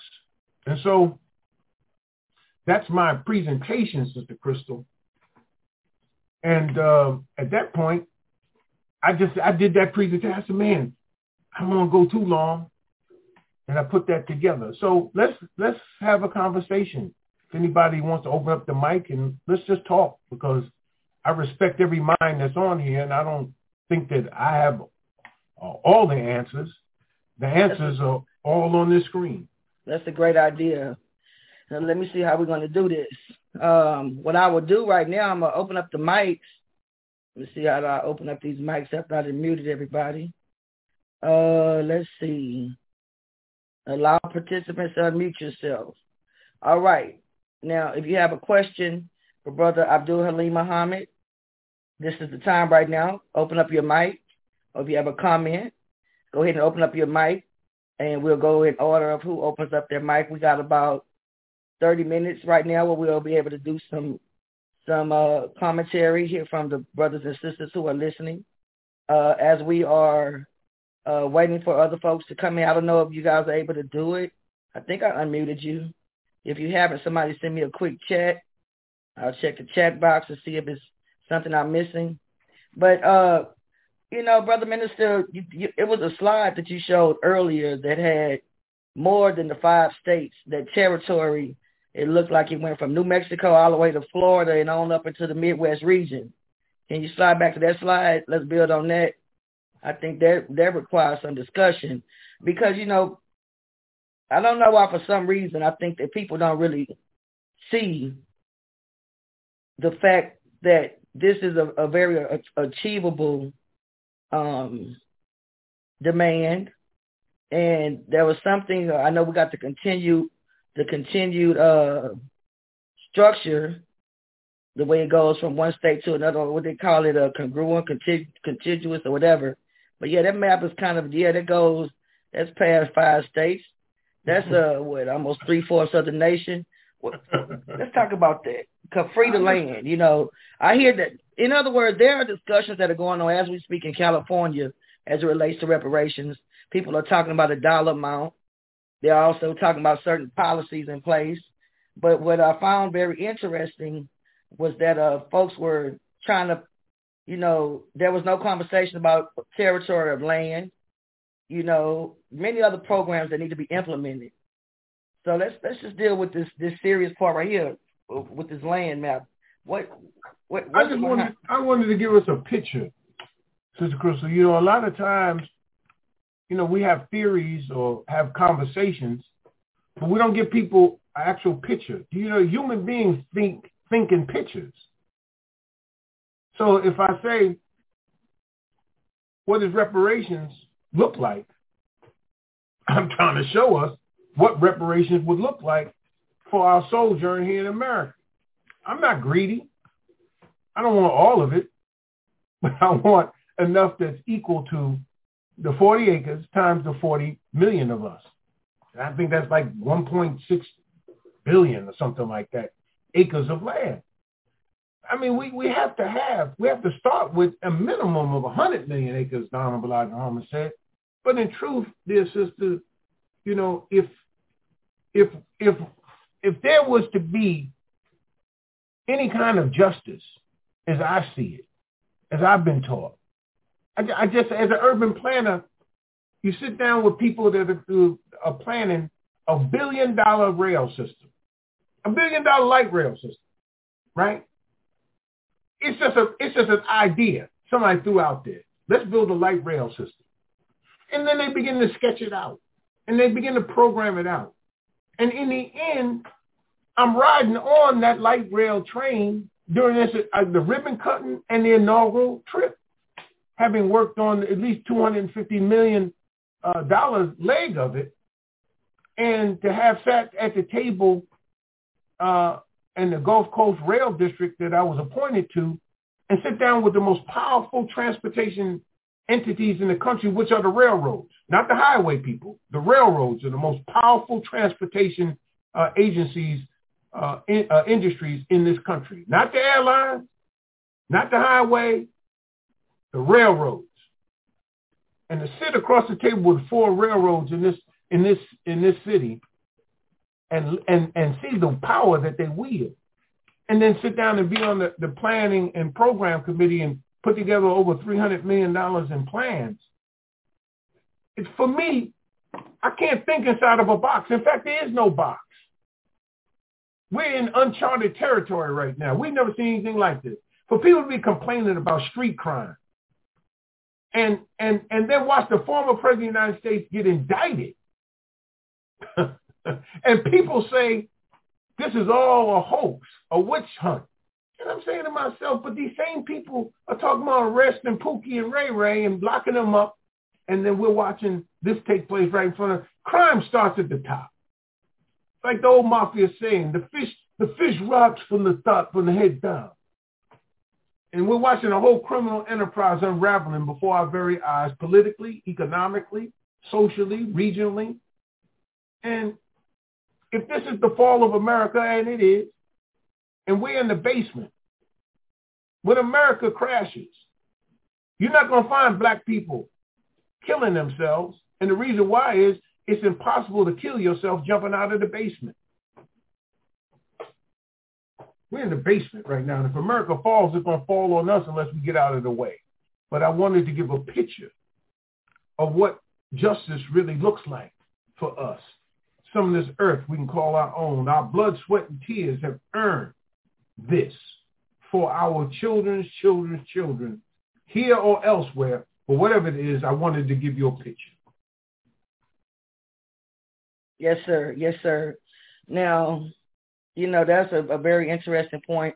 I wanted someone to also build upon more because we hear a lot of people uh, the talk in the reparations movement, I hear a lot of conversation about cities and states and and the federal government and their part in paying the reparations, but I we've not heard enough conversation about addressing these corporations, from the railroads to the insurance companies, the banks. You know, there are more more more plaintiffs to go after. You know, earlier the brother mentioned about the Catholic Church. You know, there are plenty of plaintiffs to go after. We're going to have to think outside the box uh, in, in fact, we have to think in the in the form like you just said. There is no box. Whatever they got, you know, uh, whatever they got. You got planes, trains, land. Just add it up, because all of the wealth that this nation has, they got out for the, the labor of our ancestors and the continual current oppression and robbing of us as we speak. So um, we did again uh, want to open up the mic for anybody. I don't know if you're able to open up the mic somebody can send me a message in the chat. I don't see it. Um, I did mute so that everyone could. Uh, I call myself unmuting. Let me see. I'm gonna try this again. Allow people to unmute themselves. Okay. All right. Let's. All right. So we got a brother. We got a few people opened up their mic now. Let's see. We got James Rogers, and we got brother. Brother Lukeman, is that you? Yeah, it's me, sister. Okay, you have a a, a comment for brother brother minister. Uh, well, I got a question because uh, I think in the back of the final call they list uh, eight states or seven states. The Republic of New Africa, we identify five states as national territory. And I was looking on the map that he uh, just put forth, and uh, I didn't exactly catch um, the details that he said about it, but I know he said that he was one giving us a picture of what justice looked like. And I see, I think he got 13 or 12 states. It's good that they are, they're, they're not landlocked and they are composite whole with no donut in the middle. But I want him to explain his rationale for 13 states that he got right there and the differentiation uh, between the eight in the final call and the five with the Republic of New Africa, and what, uh, how do we, uh, what is our international law theory behind these many states? Free land.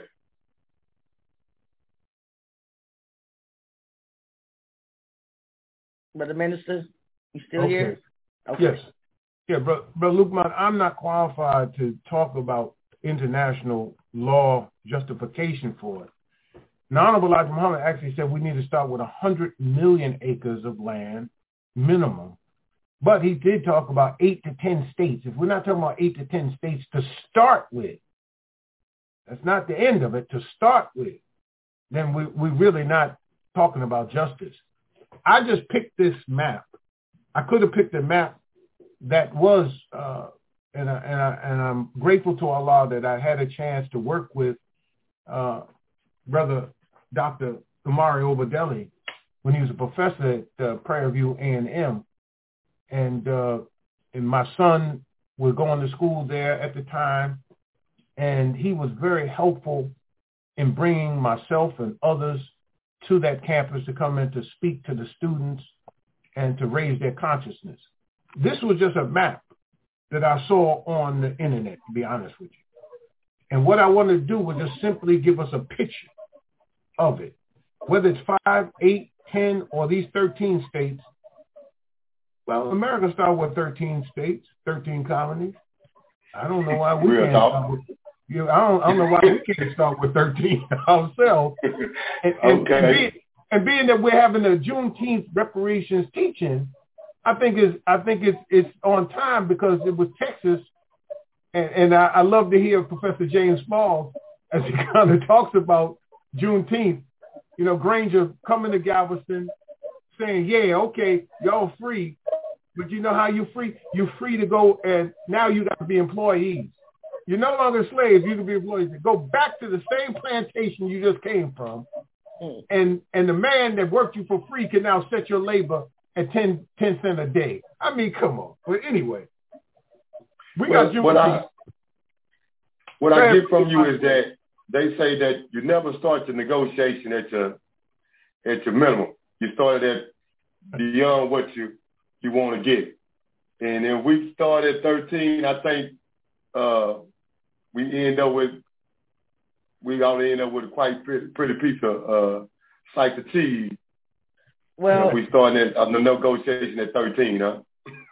well, we also we also need to add, brothers and sisters, because this is what this brings into mind. You know, we are going to, as we are building and, and politicizing the masses and getting more people on board, you know, we're going to have to come back to the table and to the drawing board on what our demands are. You know, in '68, when the first Republic of Africa, we should think about this. Uh, they said five states. These people have have created created even more atrocities since then with the crack cocaine, with the the poison of our food, the LGBTQ, the COVID, the excessive police violence.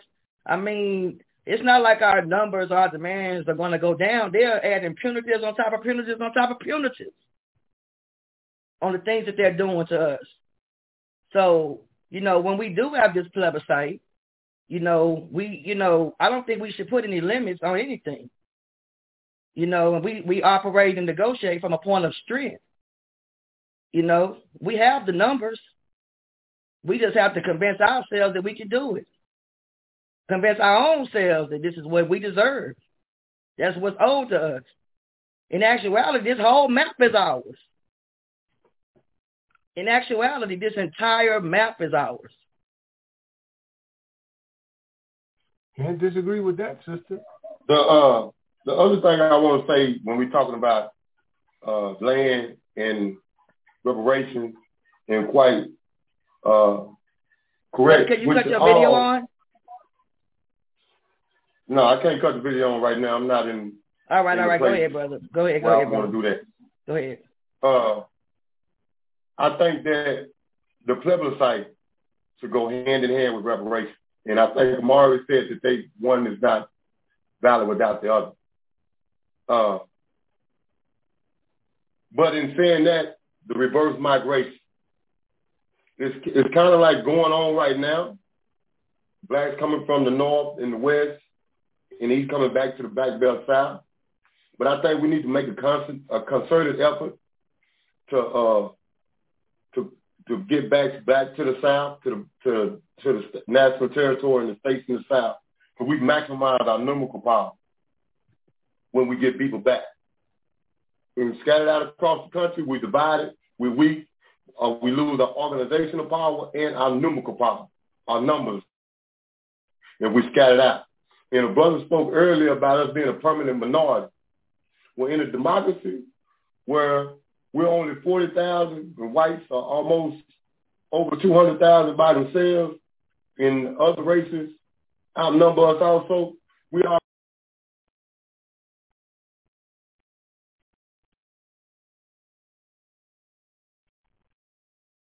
Hey guys, it is Ryan. I'm not sure if you know this about me, but I'm a bit of a fun fanatic when I can. I like to work, but I like fun too. It's a thing. And now the truth is out there. I can tell you about my favorite place to have fun.